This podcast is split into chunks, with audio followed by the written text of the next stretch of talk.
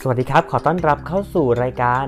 แนะแนวโน้แนะให้แนวนะครับ วันนี้นะครับกับ EP แรกเลยเราจะมาดูเรื่องของการค้นหาตัวตนกันดีกว่า หลายคนอาจจะรู้สึกว่าเฮ้ยการค้นหาตัวตนเนี่ยดูเป็นเรื่องยากมากเลยนะครับ เพราะว่าเราไม่รู้เลยว่าเราจะเป็นยังไงเราจะ